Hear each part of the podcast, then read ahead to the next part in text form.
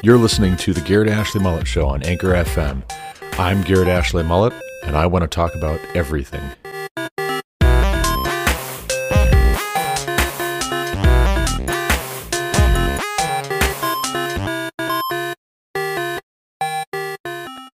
Welcome back to the Garrett Ashley Mullet Show. This is, of course, Garrett Ashley Mullet coming to you from Greeley, Colorado for episode 529 of this podcast.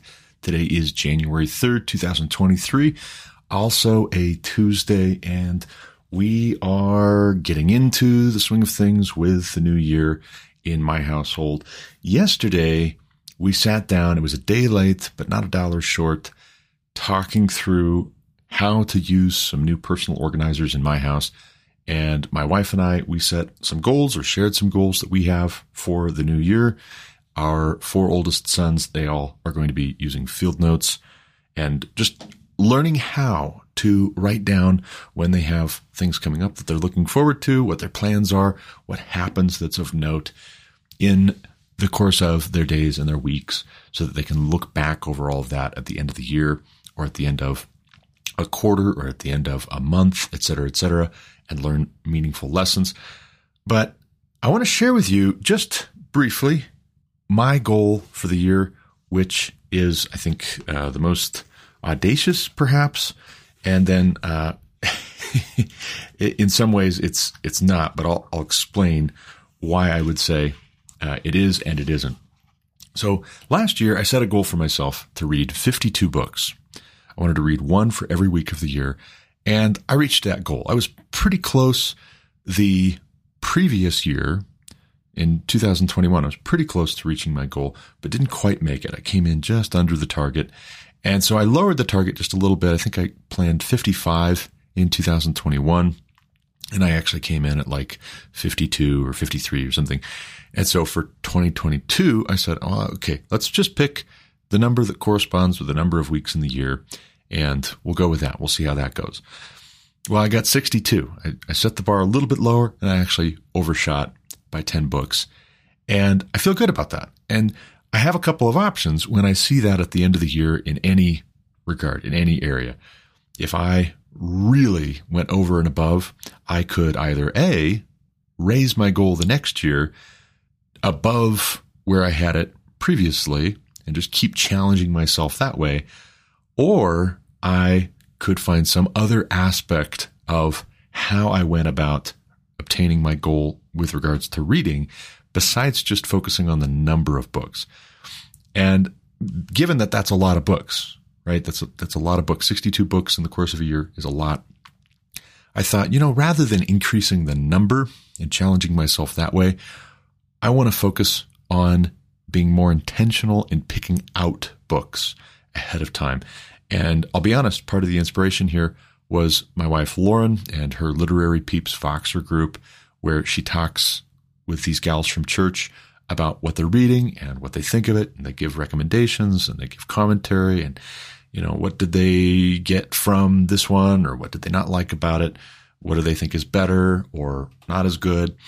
And one of the things that they are doing and have been doing in that group is a five by five reading list for the year. I think Virginia Rogers started it, and now a few others besides have said, yeah, that's a great idea. Why don't we do that? More of us can do that.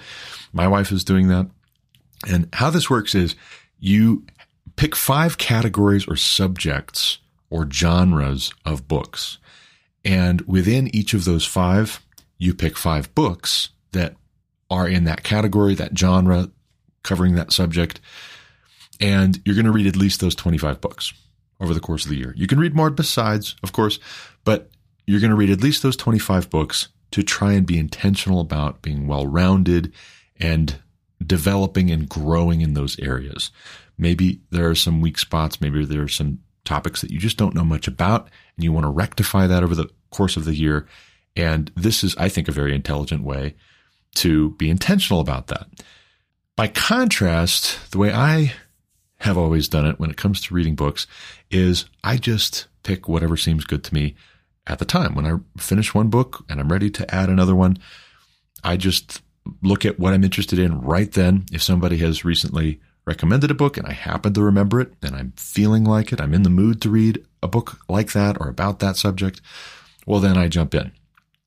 But one of the side effects uh, of doing that, of just kind of going wherever the wind blows as far as what I read, you know, with some guiding principles, no doubt, but, not a lot of very specific planning in a long term way.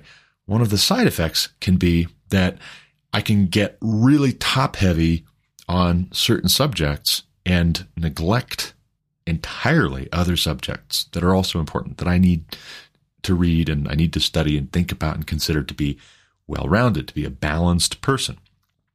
And so towards the end of not necessarily doing the five by five thing per se, but taking, you know, some admiration that I have for that specificity, that intentionality, that discipline, that commitment, and translating it into something that I think will work better for me. I made a list of books that were either in my wish list on Audible or which are already in my library on Audible. I picked them up on sale here and there. I just haven't gotten to them yet. Uh, also, some books that I just remembered in the course of writing things out. Hey, so and so mentioned this one a while back. You know, I should really get to that one and let them know what I thought of it. Some other books besides, I reached out to friends and family on Facebook. It was mostly friends who got back with me, particularly friends uh, that I interact with uh, on a fairly regular basis. Those friends gave me some recommendations, and so I put those in. Uh, most of them, not all of them. If I could find them on Audible, I threw them in to my reading list for 2023. And then besides that, I just have other books that I have realized as I'm looking at the recommendations, and I'm looking at my library of unread books. I thought, you know, I, I think this would also be cool. Or Audible, when I click into the book that was recommended to me or that I already had in the library, recommends this one. And boy, that does look interesting. Actually, it's another one by the same author or on the same subject. Readers who enjoy this book also enjoy these ones. Uh, you know, I think I will add that one as well. And here's what I've got. I, you know, I want to have actually 52 books, one for every week of the year. And then uh, from those, I won't necessarily read them in any particular order. From those, I will pick based on what I'm in the mood for after I finish a certain book, uh, what I read next. But I have 38 out of 52. If you have some recommendations for how I can fill out uh, additional books besides uh, to you know kind of get that last 14 that I am missing uh, as yet, do let me know. But here is what I've got in no particular order except just the order that I wrote them down. Gravity's Rainbow by Thomas Pynchon. The Count of Monte Cristo by Alexandre Dumas. Dominion by Tom Holland. The Splendid and the Vile by Erik Larson. Silas Marner by George Eliot, which I finished yesterday, by the way. It was excellent. That was one Lauren recommended to me. She read it last year, and then I started it last year. I just finished it yesterday. It was quite good, quite, quite good. Uh, a Lady's Life in the Rocky Mountains. Uh, that one by Isabella Lucy Bird is a uh, travel log of a English woman who actually traveled here in the Rocky Mountains. Oh, a hundred and some 150 years ago. And she wrote about it. She wrote about what she saw, what she observed, and what her experiences were, what her perspective was on the Rocky Mountains. In particular, she writes about the Denver, Greeley, uh, Fort Collins, Estes Park area, and she comments on the, the kind of people who are here and what they're like and the such. I hope to finish that one today. We'll see how it goes. Uh, also, I have the Parallel Lives of the Noble Greeks and Romans by Plutarch to finish up, Summa Theologica, Volume 1 by Thomas Aquinas, Lex Rex by Samuel Rutherford, The Life of Samuel Johnson by James Boswell. I'm really enjoying that one. When I make progress on it, it's it's quite good. Uh, Thomas Pynchon. Uh, here's another one by him. The the other one that I mentioned, the first one that I mentioned, uh, that was recommended by Meg Dickey, my wife's in particular dear friend. But this one, it just cropped up as an additional idea thanks to Audible. But Mason and Dixon, this one is about the story of the two English surveyors after whom the Mason Dixon line is named. Uh, it looked interesting, had really good reviews. Uh, also, I'd like to read Tartuffe by Moliere. I watched the play in college when I was at Cedarville and really enjoyed it. I thought it was very amusing and also, I mean, clearly highly sarcastic and satirical. And it's just a brilliant piece of satire. It was actually banned by the French king at the time when it first came out because it was highly critical of the hypocrisy, the self righteousness, the uh, immorality of the Roman Catholic Church in France. But I, I want to actually read Tartuffe and not just watch it and not just remember it. I want to be able to say I read it. Uh, also recommended by others, The Count of Monte Cristo, The Enlightenment That Failed by Jonathan I. Israel, Conservatism, A Rediscovery by Yoram Hazony, The Great Reset by Marc Morano, and then uh, some more chosen by me. It's Good to Be a Man by Michael Foster and Dominic Bnonn Tennant, The Silmarillion by J.R.R. Tolkien, The Children of Hurin by J.R.R. Tolkien, The Disappearance of Childhood by Neil Postman, The Revolt of the Public and the Crisis of Authority in the New Millennium by Martin Gurri, Scotland, A History from Earliest Times by Alistair Moffat, The Communist Manifesto by Karl Marx and Friedrich Engels, Selections from the Writings of Cicero by who else but Cicero, Scipio Africanus, Greater Than Napoleon by B.H. Liddell Hart, also Sherman, Soldier Realist American by B.H. Liddell Hart.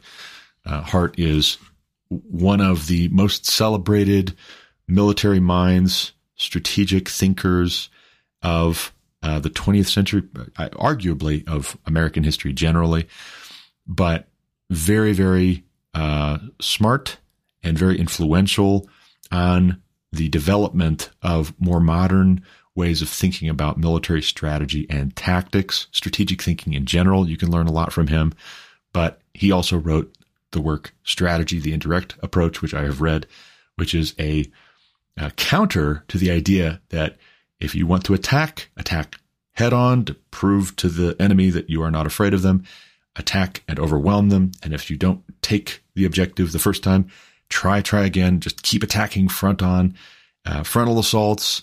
No matter how many casualties you incur, you're either going to win or you're going to die, but you better commit to it like a man. Uh, B.H. Liddell Hart basically threw that paradigm out after seeing what it translated to in World War One. He said, no, don't do that. That's dumb. That gets a lot of men killed. You want to be effective? Attack the enemy in their weak spot where they're not expecting you to at a time of your choosing when they're not expecting you to. And if they end up being stronger than, than you expected them to be, then uh, withdraw and reassess. And uh, that that's that's B.H. Liddell Hart's strategy, strategic ethos paradigm uh, in a nutshell. So I want to read his two books on some very, very uh, successful generals, Scipio Africanus, the Roman who conquered the Carthaginians and put an end to the uh, Punic Wars, and then also William Tecumseh Sherman, who was instrumental in winning the American Civil War. But then from there, some more that are recommended by others, and this is as far as I've gotten is uh, the next, I guess it's 11 titles here. Mythos by Stephen Fry, Fingerprints of the Gods by Graham Hancock, Sir Gibbie by George MacDonald, Hannah Coulter, a novel by Wendell Berry, that one recommended by my wife, or at least she said she liked it very, very much. Also with Sir Gibbie, she said she liked it very much. Uh, Frankenstein by Mary Shelley, Call the Nurse, two Stories of a Country Nurse in Scotland's Western Islands. Uh, that one also recommended by Lauren, particularly because I did enjoy a journey to the Western Islands of Scotland and the Hebrides, uh, which I, let, I read last year, and uh, that's actually what led me into reading The Life of Samuel uh, Johnson by James Boswell. So I'm looking forward to that. I think it'll be interesting. Uh, also, The Weapons Wizards How Israel Became a High Tech Military Superpower by Yaakov Katz and Amir Bohbot. Uh, I'm sorry, The Weapon Wizards I misspoke there and also miswrote it. The Moral Case for Fossil Fuels by Alex Epstein. Uh, no relation to Jeffrey Epstein, who didn't kill himself. Uh, Gospel Allegiance What Faith in Jesus Misses for Salvation in Christ by Matthew W. Bates, uh, recommended by my friend Alex Cassetta.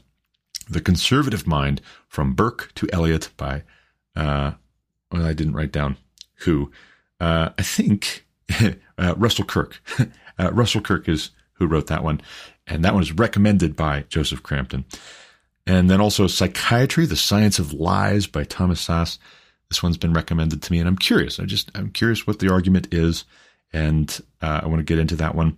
And then, last but not least, Up from Slavery by Booker T. Washington. I want to read that one this year, and it comes highly recommended. Actually, uh, speaking of the literary peeps group that my wife is in on Voxer, this book, uh, all of their families, I think, read for uh, their homeschool curriculum at some time or another in the past year, last school year, and it was everyone's favorite. I think they all commented it was you know, their favorite book of the year, and it was really, really well done. So that has my attention, and I've never read anything by Booker T. Washington. I think that would help me to get a better idea of uh, the scope of uh, race relations in America and American history as it relates to slavery.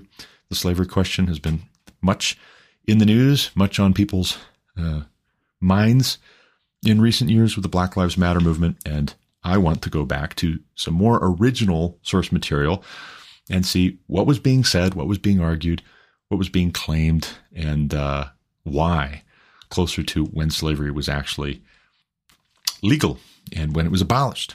So there you have it. There's my reading list so far. That's 38 out of 52. I still have 14 more titles to write in. I'm sure I'll get there.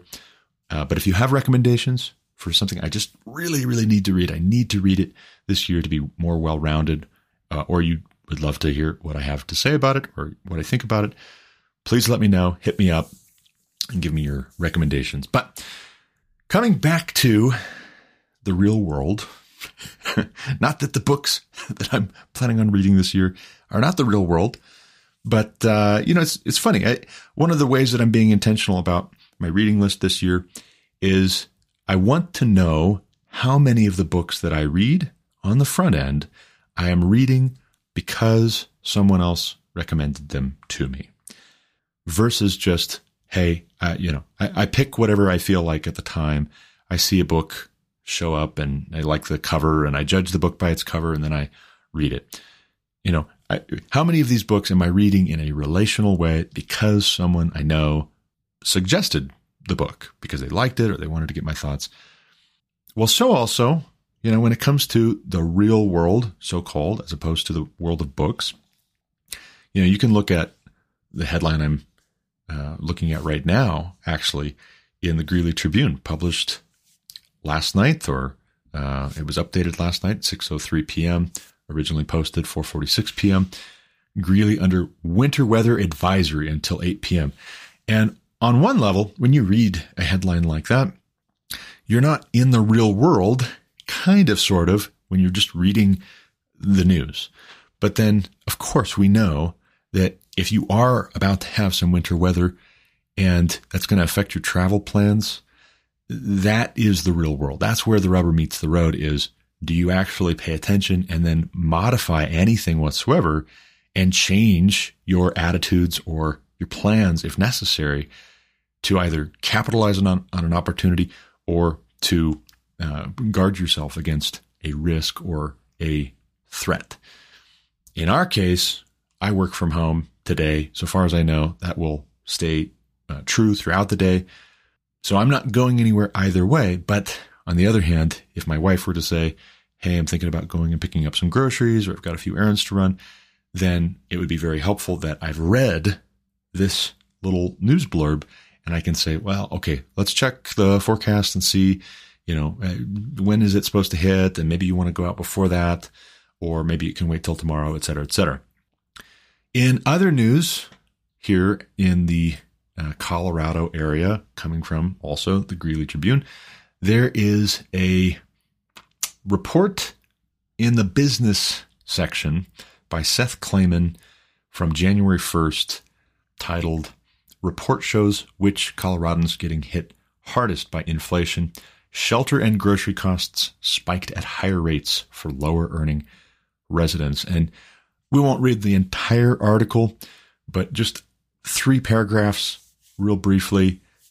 Uh, and I quote While high earners are spending more than lower income Coloradans in real dollars, the impact on their overall income is less.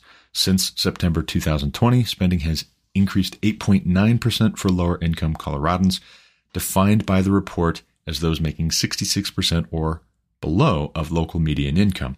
Nearly half of that 8.9% increase is due to rising housing and grocery costs. Much of the rest is in other essential spending like medical care and utilities. For middle earners, spending has increased 3.7% according to the report, and for the wealthier making 150% or more of median income, it's 2.2%. In contrast, inflation has been more painful for the median lower income household in terms of groceries and shelter, the report's authors found, but more painful for the median upper income household in terms of food away from home, household equipment, and recreation. And of course, those are things that you can throttle back. You can control just by saying, okay, we're not going to eat out, right? We're not going to go and do the fun things that we had planned, or we're going to scale that down significantly as we tighten our belts, as we hunker down to try and weather the economic conditions right now. If you are already not doing those things so much, if you're already not going out to eat and you're already not going and doing the recreational things that you know, the higher income folks routinely do, well, then that's not an area you can cut.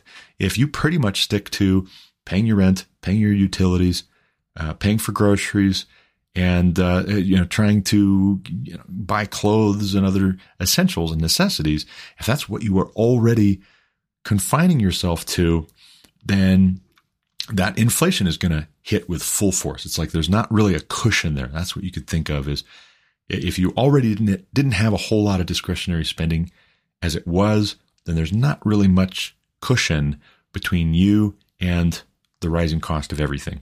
In particular, I can speak to this as a father of eight, as a husband with a wife who comes to me and tells me what the bill was with a trip to Costco or King Soopers. I know that there's just an insane increase in what our uh, household budget is for food.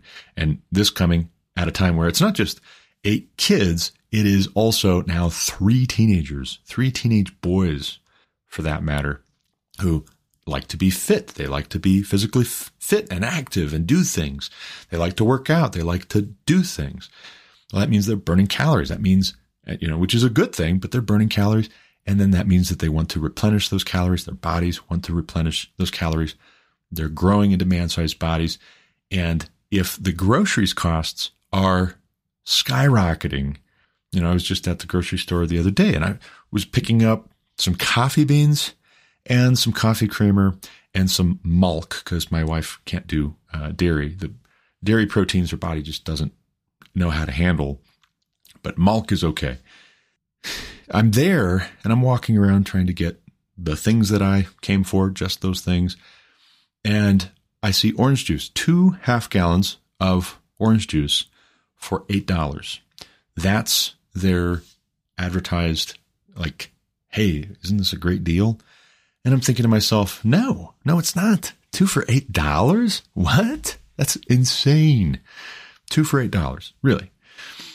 And so, yes, you know, I, I think for those who are way above, well above the uh, you know median household income, it's important to note this is not just how much do you make, it's also how many mouths are you trying to feed with what it is that you make. And God provides, absolutely. But humanly speaking, it's immoral what is being done with the intentional spending of money, deliberate spending of money by our government, which is devaluing our currency. We are not doing the right thing in sending money everywhere else in the world and spending it on ridiculous things, all the while trying to stop, or this administration is trying to stop investment here at home in what would drive down inflation. Less expensive energy would drive down inflation. More manufacturing here in the United States would drive down inflation. But the biggest thing, the single biggest thing that would help with inflation is if they wouldn't be printing money and doing the deficit spending to kingdom come and sending it off to other countries. No, you know what? When we have lower income Americans here who are having a hard time just paying for the necessities, and it's really hurting them, it's really pinching them, it's really causing stress on their families. It's ungodly. It's irresponsible. It's ungodly. Think here of Mao starving a hundred million of his own people with the Great Leap Forward and sending the food supplies of the country overseas in exchange for weapons or technology or even just political favor. Even as a hundred million of his own people starved to death due to his sending their food to other countries. And you say, well, wait, maybe, maybe those other countries needed it. And I say, your responsibility, the scales up, right? The scales up from the level of an individual household to the level of a nation. Your first responsibility is to your own people and your own household. If you're the ruler of a country, if you're the government of a country, your first responsibility is to the people of your own household. And here, I think folks who have been more affluent for more of their lives and they feel guilty about that. They very much resemble what happened in Russia prior to the October Revolution, the rise of the communists in Russia. The, the same thing happened there as is happening here, where you have wealthier people who, in many cases, they feel guilty for having grown up wealthy and they have an overly idealized view of the nobility of the poor folk. And Therefore, when somebody starts making arguments for communism and Marxism, they say, yeah, you know what? We do live an overly self indulgent life. Let's try that. Let's try wealth redistribution. Eh, let's try communism, right? Or at least they don't feel like they are free to say, no, that's wrong. That's a bad idea. That's immoral. It's ungodly. They feel so guilty about having grown up with a silver spoon and being comfortable their whole lives that then they vision cast in such a way that leaves the people they should be looking out for most vulnerable to a redistribution of misery and injustice. And that's what communism is. And I think that's what we're seeing. We're seeing our wealth here in America redistributed far and wide in a very similar way to the Great Leap Forward. And some still fairly comfortable Americans who have discretionary spending that they can cut are like, well, you know, we kind of have it coming. You know, it, it, it is what it is. You know, the good times couldn't last forever. And meanwhile, there are poor people who it, it will not be enough for long for them to go on welfare. And it's already not enough. It's not right that we would force them into a breadline like Bernie Sanders. Well, yeah, breadlines are good. Because at the end of the line, you get bread. And you're like, no, that's not good. It's not good that people would have to wait in line to get bread from their government. It's good that they would earn their daily bread. Because what you're describing is exactly how the children of Israel became slaves in Egypt for 400 years of hard bondage. It's exactly how it happens. You start getting your bread from the government, and next thing you know, the government has decided that you are slaves. They own you. They own your body. They own your mind. They own your heart and they will command worship at a certain point when the right king comes along who's just feeling his oats and says, Look at this, watch this. See if I can make them bow down to the golden statue of me when the bell chimes. It's not a gray issue. This is a matter of black and white. This is godliness versus wickedness. This is righteousness versus wickedness. This is not a gray issue the inflation thing actually is a question of morality and godliness, and it does require repentance. It just does. It's not an accident. It's not like the weather, right? It's not like the weather with uh, Greeley under winter weather advisory until 8 p.m. It's like our response to the weather. That's what it is. It's like there being a winter weather advisory, and then you go out in shorts and a t shirt and flippy flops and it's just about to be a blizzard and you take a whole bunch of people with you and you say the whole family, Hey, let's all go out there. Let's go for a hike because hiking is good. And you say, well, it's not a good time for hiking. Well, yeah, but you know, nah, don't be a negative Nelly. It'll be fine. And then the blizzard hits and you're out there and you're exposed. That's what we're doing. But as a people and as a nation, this is not going to end well. Trust me. Speaking of Colorado, though, and government, and shortages of things and overabundances of things. CDOT, which is Colorado Department of Transportation, this a piece from the transportation section in the Denver Post. CDOT is used to building roads, but now it's getting into housing to help with mountain worker shortages. Frisco and Fairplay projects could be the first of several to house maintenance crews in pricey places. So this is to say there's not enough houses. Now, why are there not enough houses? Well, because in part, you've priced a lot of the folk out of the market. That's inflation and stagnant wages 101. Things get cost prohibitive at a certain point, and that includes uh, the interest in buying and building new houses. Maybe there are houses, but they're being rented out. But when it comes to building houses, if people aren't able to buy because you've crashed the markets, because of the irresponsible printing of money, well, then the folks who would build are not going to build houses they can't sell because that's a surefire way to go out of business and to lose your shirt, to lose everything. But the Colorado Department of Transportation, ironically, they're, they're about transportation. They are supposed to be for helping us to move to and fro. Well, they've got to have somewhere to land and they can't find, for one, uh, enough workers, and then for two, uh, they don't have a place to house those workers. And, and these two things go together. If you can't find enough people to uh, work, and also there aren't enough places for people to live, well, it might be that there are not enough people to do the work because there's not anywhere for them to live. Fix the housing issue, and then you will probably find that people will move to that area and uh, and, and resolve your problem. But again, the problem is inflation. The problem is not that you don't have enough houses. You know, it's just like when the blizzard hits, if you're out there in your t-shirt and your shorts and your flippy flops and you're exposed, the problem is not the t-shirt and the shorts and the flippy flops. The problem is your lack of good judgment to wear the right appropriate clothing for what you find yourself in. And when you have somebody from the top saying, okay, you're all going to wear this because it's good. It's good to wear this. Well, yeah, it's good to wear this in some circumstances, not so good in the other circumstances. When somebody from the top is just darn determined and stubborn, then what you find is uh, you find shortages. This is what happens with price caps and manipulations and uh, overtaxation, overregulation, controlling the market artificially will lead to shortages and uh, surpluses. It just will. Also, some more Colorado news because why not? We're going to camp out for four of these uh, news stories here in Colorado because apparently it's a happening place. TheBlaze.com has a piece up from Leon Wolf from yesterday.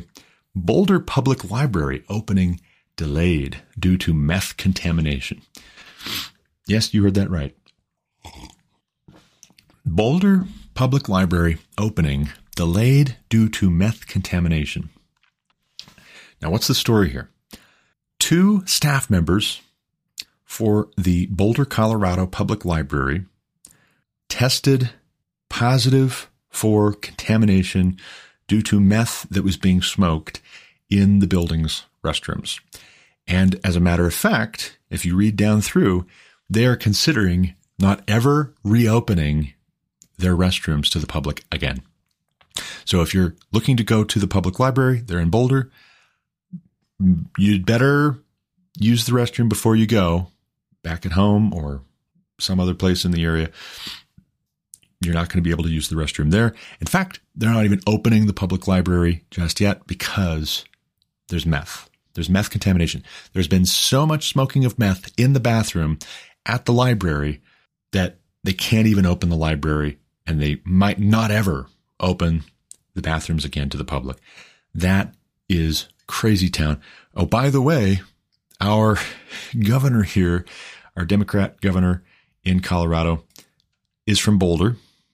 I am sure that has uh, no relation whatsoever, except for the fact that this is what Boulder's like. And since Colorado has uh, elected a governor from Boulder, uh, then I think what we can expect is the kinds of problems that Boulder has, you just spread, right? There might be things that are commendable about Boulder, but this is definitely not one of them. And there are a lot of things with regards to Boulder that are not so great that you don't want to scale up. You don't want to spread to the rest of the state of Colorado and then by extension, the Rocky Mountains, because Colorado is an influential state in the Rockies because of its size, because of its economic importance, because of its centrality and its airport, et cetera, et cetera.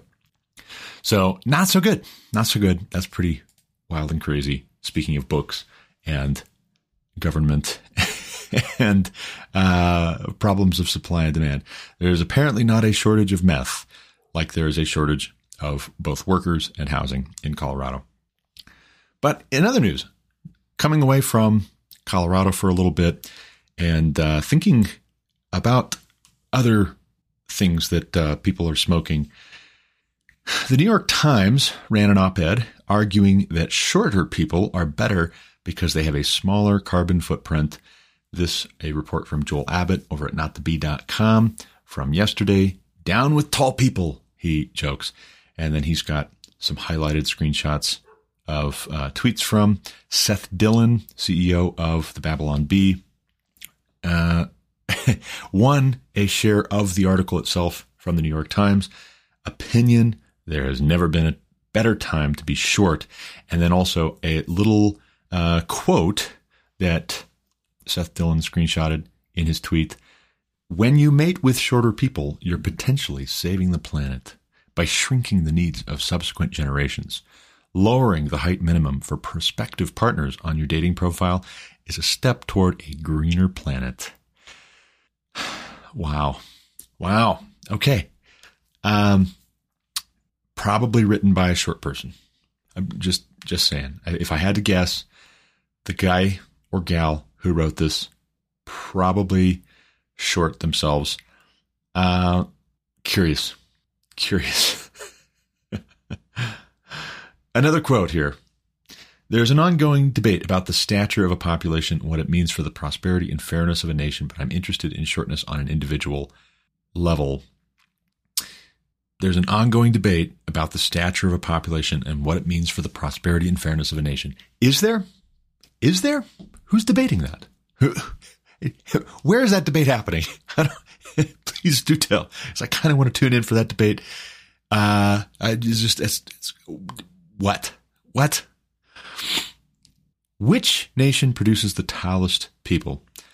Let's think through this for just a moment. The Netherlands, number one, 1.838 meter tall. Montenegro, 1.832 meters tall. Denmark, 1.826 meters tall. Norway, 1.824 meters tall. Serbia, 1.82 meters tall, according to records in 2017. Uh, also, too, a lot of this has to do with food over time. How much food do you have available? Excess food means that you're, say, for instance, uh, teenage boys or your smaller children. They eat well when they are in the growing stage and then they end up being taller. If they don't eat well, you have generations of not eating super, super well, then over time, yes, you're going to have shorter people for sure. So yeah, I suppose if you want shorter people, it's not just going to be genes and let's uh, mate. wow. You, you really have put this into terms of, uh, just animals, right? We're just animals to you. You're not even going to say marry and have children with, you just mate. We're going to mate like animals, I guess. Uh, but when you mate with a shorter person, that's not all there is to it. Uh, also, if you want shorter people, you're going to have to just feed us all less, which I guess we're working on. We're working on. I guess that's a an upside to inflation is that it will be good for uh, uh, global warming or whatever. yeah, I, I think that's just silly. That is just silly. There needs to be a limit. And if there's a line, this crosses it into just plain silliness. No, thank you. Also coming from New York, not just the New York Times, is related to uh, the craziness. New York as a state is the latest state to legalize human composting, according to reporting by Ben Zeisloft over at the Daily Wire, January 2nd, yesterday. New York is the latest state to legalize human composting. That makes New York the sixth state, sixth state in the U.S., joining Washington, Colorado, California, Oregon, and Vermont. Do you notice a trend? Vermont, where Bernie Sanders has been a senator forever, Oregon, where a homeless woman just recently pushed a three year old onto train tracks because she was crazy or on drugs or evil or all three. California, where it is, it, that's now the place to go if your state has outlawed minors getting gender reassignment surgery and hormone therapy and all the rest you can go to California now. They've made themselves a sanctuary for mutilating your children to try and gain street cred with your progressive friends. Colorado, which, as I said, we've got the Boulder Public Library shut down indefinitely due to people smoking meth in the bathroom. The bathroom may never be open to the public again as a result. And then Washington. Washington needs no introduction and now New York as well. So it all comes together. It is very interesting that uh, the same states that are just radically left in their policies, in their prescriptions, in their outlook generally are also okay with just composting human remains. Why not? Yeah, why not? Who cares? Katie Hobbs takes oath of office as Arizona governor. Caden Pearson reports for the Epoch Times as of this morning. Uh, Katie Hobbs has been sworn in to become Arizona's 24th governor on Monday and the first Democrat to hold the office since 2009. Hobbs will be Arizona's fifth female governor and the state's first Democrat in 16 years. She took an oath of office at the state capitol to officially take over from Republican Doug Ducey. A public inauguration for the governor and others taking statewide offices is scheduled for Thursday. Interesting note only one photographer was allowed in the room when she took the oath of office. All other media were barred, which is weird. That's a weird thing to do, I think. Uh, why? Right? Why? Well, probably so that you don't have to take questions from reporters, but it's not a great look. Not the super democratic thing to do if you are supposed to be representing the people, but you don't want to take questions from the people unless we go back to every form of government is a representative form of government. An absolute monarchy, a despotism, a oligarchy, a communism. All of these are representative forms of government. They represent the character of the people. What is tolerated is what you will get. And it just requires an active imagination and ambition to exploit what you will tolerate. What you will tolerate is what will continue. Speaking of government and what you will tolerate and uh, asking questions, Harris Rigby over at notthebee.com has a post up from yesterday. This Twitter user looked up all the former feds now employed at Google, and you have to read it to believe how incestuous the government and big tech are. And this is wild stuff. This is really wild stuff. Here's the breakdown, according to name redacted 247 at Twitter. Google currently employs at least 165 people in high ranking positions from the intelligence community. Google's trust and safety team is managed by three ex CIA agents who control, quote, misinfo and hate speech, end quote. Here's the breakdown CIA, 27, FBI, 52, NSA, 30, DHS, 50, ODNI, 6. As we scroll down, name redacted 247 continues. Since the 2016 presidential election, Google, Facebook, Twitter have hired at least 300 plus people formerly employed by CIA, FBI, etc. ex CIA agents are heads of trust and safety at Google and Facebook, is it okay that ex CIA agents control what misinfo is? You know, they're not deep undercover. We'll, we'll just say that. They're not deep undercover if they are still doing the bidding of uh, their former employer. These are not just former employees of the CIA and FBI, though. Now, one might think, for the sake of argument, you might respond to this and say, well, who knows, right? Maybe they left the FBI and the CIA because they objected to, couldn't go along with the political targeting of conservatives, conservative politicians, former President Donald Trump, anybody connected with Donald Trump. Uh, you know, maybe that's what it was, is that they left the intelligence agencies because they are conservatives. Maybe, who knows, right? To put that uh, suspicion to rest. In March 2020, while COVID infections were exploding, Rossman, and this Rossman is Nick Rossman, the uh, current Google senior manager for trust and safety, former CIA analyst for five years. It even says it on his Twitter profile. His tweet from March 2020. And I quote, I hope they cough on their grandparents who voted for Trump and get to rot. Hmm. Hmm. Interesting. Also, too, the same Nick Rossman tweeted out a picture of the Tennessee results from 2017, August 1st, 2017, showing Trump having won 60.7% of the votes compared with Hillary Clinton's 34.7%. Nick Rossman's comment when he posted this March 16th, 2020 when you vote for death.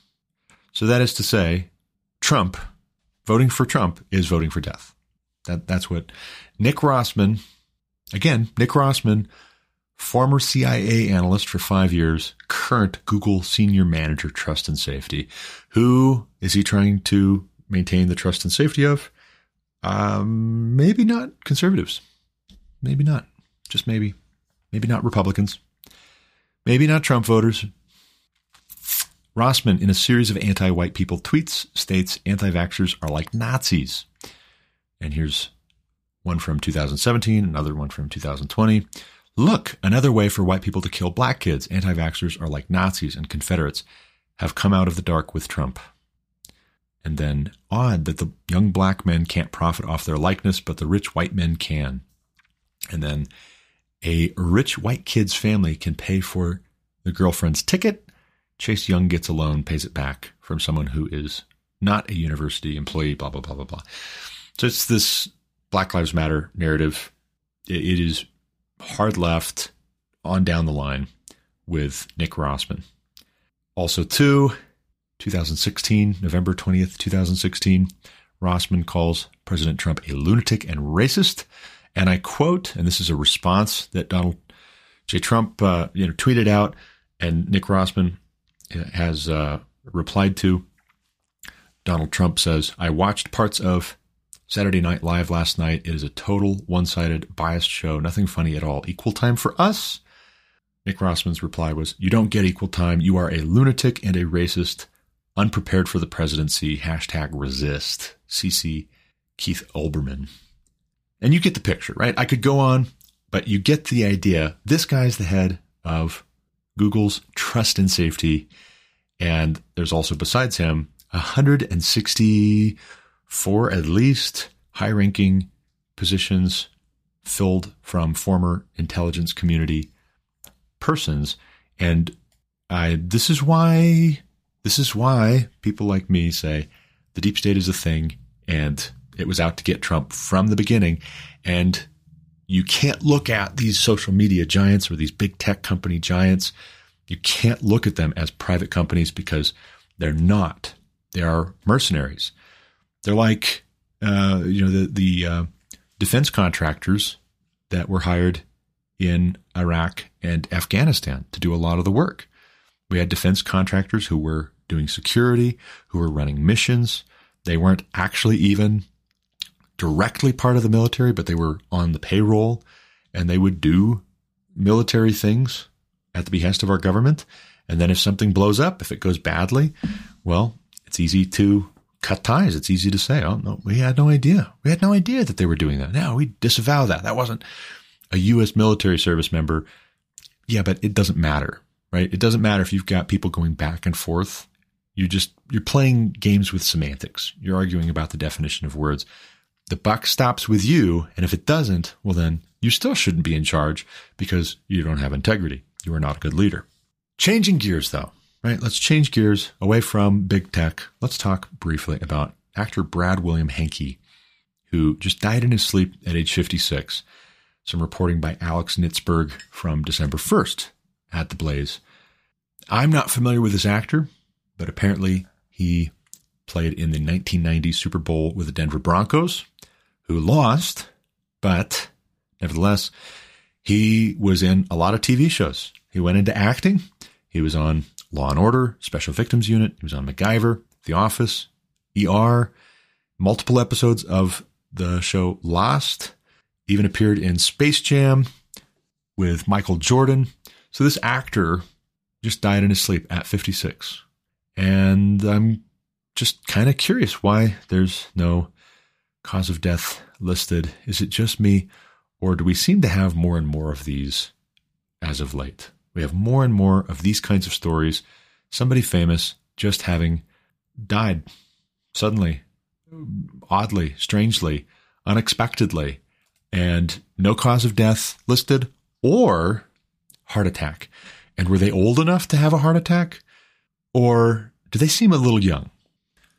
For instance, another bit of reporting, this one by Ryan Saavedra from this morning over at the Daily Wire. Buffalo Bills release medical diagnosis after Damar Hamlin collapses on field. The Buffalo Bills, and I quote, said in a statement during the early morning hours on Tuesday that safety Damar Hamlin's frightening collapse on the field was triggered by a heart attack. Hamlin collapsed with about six minutes left in the first quarter of the Monday night football game after he tackled Cincinnati Bengals receiver Tee Higgins after a 13 yard catch. After the tackle, Hamlin got up, took a step backward, and fell to the ground. Damar Hamlin suffered a cardiac arrest following a hit in our game versus the Bengals, the team said in a statement. His heartbeat was restored on the field and he was transferred to the UC Medical Center for further testing and treatment. He is currently sedated and listed in critical condition. So what we have here is yet another, this guy's 24, yet another sudden heart attack. And it seems to me as though this is related to and due to the government mandated response to COVID. Period. Full stop. It seems to me as though the this guy at 56 just died in his sleep. This guy just died of a heart attack. This guy just died of a heart attack. This guy just collapsed on live TV in front of tens of thousands and millions of people of a heart attack. Oh, this young athlete just collapsed and had a stroke and seized up because they had blood clots. It seems to me as though this is directly related. This is disproportionate to what it used to be, and that it is closely linked to the government mandated response to COVID. In other words, we were told you have to lock down, stay in your homes indefinitely, don't go out. The liquor stores, the dispensaries uh, in Colorado were allowed to stay open, but churches, no. Small businesses, no. Birthday parties, funerals, weddings, no. But you can go to the liquor store, you can go to the dispensary, you can do drugs, you can drink, you can stay home, you can collect a paycheck. When we find that the economy has collapsed, even when you open it back up, there's not enough goods relative to the supply of money, in part because you keep increasing the supply of money. Also, you have interfered with the production of goods. We have folks dying, dropping dead. And oh, by the way, this is to say nothing of years of mandated masking, social distancing. What does that do for people's health. Not good things. Not good things. Besides that, you have the mandated vaccines, which corporations, large and small, sports leagues, professional sports leagues, governments required, or else you were out. You would be terminated. At minimum, you will not be promoted. Don't expect your career to go anywhere anytime soon if you don't get this shot and the next one and the next one and the next one and the next one. And oh yeah, by the way, it doesn't actually stop infection. It won't keep you from getting COVID. It won't decrease the severity of your symptoms. We lied, by the way. We lied and we told you it would keep you from spreading it and that it, if you did get it anyways, you would have a much less severe case. We silenced people who warned about the potential health effects of manipulating people's RNA. And now we have healthy young people dropping dead of cardiac arrest. And do you know what I think? I'll tell you what I think. I think that this was all on purpose. I think it was deliberate. I don't think that this is an accident. I think it's on purpose. I think we are getting a small preview and a small taste of what the powers that be think is justified to bring about utopia, to bring about their communist, Marxist dreamscape. I think this is justified in the hearts and minds of evil men, just like the Great Leap Forward was, just like the final solution to the Jewish problem was, but it's just scaled up.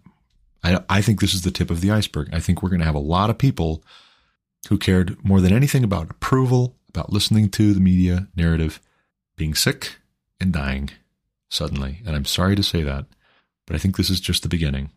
I think we're going to have a lot more sudden heart attacks for people who shouldn't have taken the vaccine, shouldn't have taken it. They shouldn't have shut down, locked down. They shouldn't have been wearing the masks for years. They shouldn't have been doing the social distancing thing. They shouldn't have been going to the liquor store instead of the church, going to the dispensary instead of the birthday party or the funeral or the wedding. I think this is just the beginning. And I think that the folks, and I have even very close relatives who said this when the lockdowns happened. They said, Well, you know what? I've never seen a clearer view of the mountains. And I thought, Oh, dear God in heaven, do you hear yourself? That's your upside? That's your, that's going to be the upside that you refer back to again when California announces nobody's going to be allowed to buy internal combustion engine vehicles by the year 2035. We're all going to have a great view of the mountains. As inflation is eating our lunch, literally taking the ability to buy food at the grocery store and compressing it. The bright side is, well, at least we'll have a, a clear view of the mountains.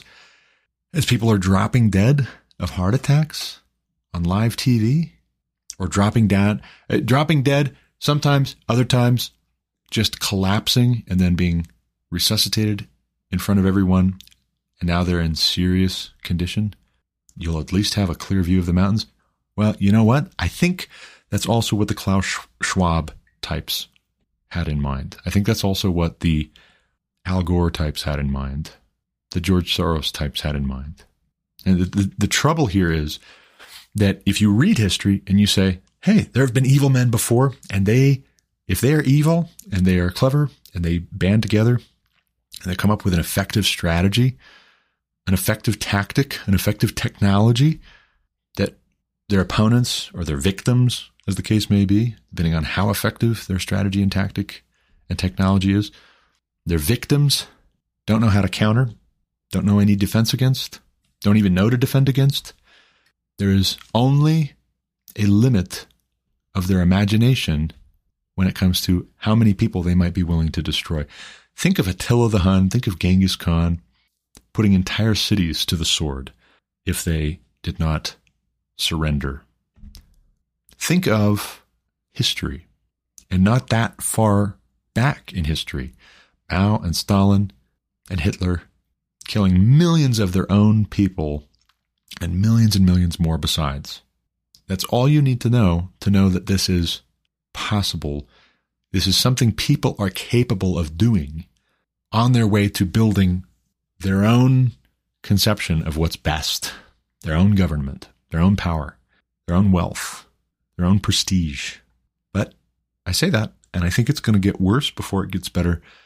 And the only thing that's going to help it to get better is going to be a come to Jesus moment. But I don't think people are going to come to Jesus until they are truly, truly desperate. I think the true desperation will be when folks panic at this increasing in severity and regularity and affecting people that they know directly. When that happens more and more, then you'll have the come to Jesus moment because God help us. Until that time, we will come up with more and more elaborate ways of minimizing, marginalizing, downplaying, justifying, denying. But you have to guard your heart, for one. You need to look to God. Tell the righteous it will go well with them, for they will eat the fruit of their deeds, Isaiah 3 says. Don't be afraid. Do be sober and vigilant, for your adversary the devil goes about as a roaring lion, seeking whom he may devour. Now, someone might say, Well, Garrett, you know, I think you're being really harsh here. You need to watch your rhetoric.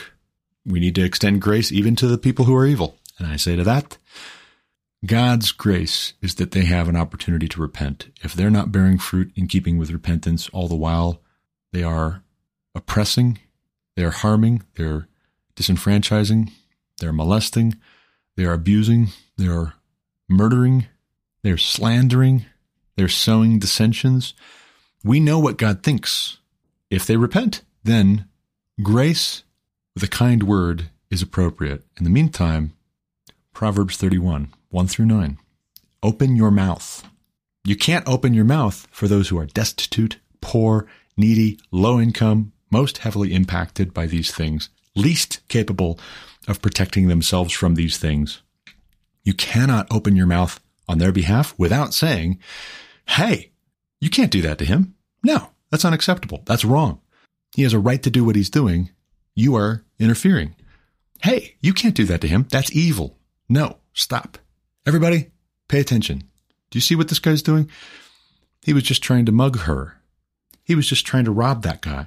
He was just beating this person senseless. He was just shoving this little girl onto train tracks because he can, because nobody's stopping him, because nobody cares, but you need to care. You got to. And if you don't care, well, then you need to repent. If you don't care, if these things are not concerning, if you are in the habit of downplaying, minimizing, marginalizing, justifying, normalizing, then you need to repent.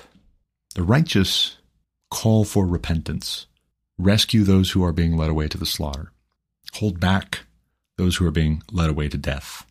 That's what the righteous do. That's what we have to be about. That's what we've got to do. Pick your battles. I'm sure, by all means. But that means you have to pick some. You do have to pick some. But I got to go. I got to run. I got a meeting here in 15. That's all the time I've got for this episode. As always, thank you for listening. Until next time, God bless. You've been listening to The Garrett Ashley Mullet Show on Anchor FM. For more content like what you just heard, subscribe to this podcast on Apple Podcasts, Google Podcasts, or Spotify. Also, check out thegarrettashleymulletshow.com to subscribe to email alerts when new episodes are published. As always, you can reach me with any comments, questions, complaints, objections, or insights at garrettashleyMullet at protonmail.com.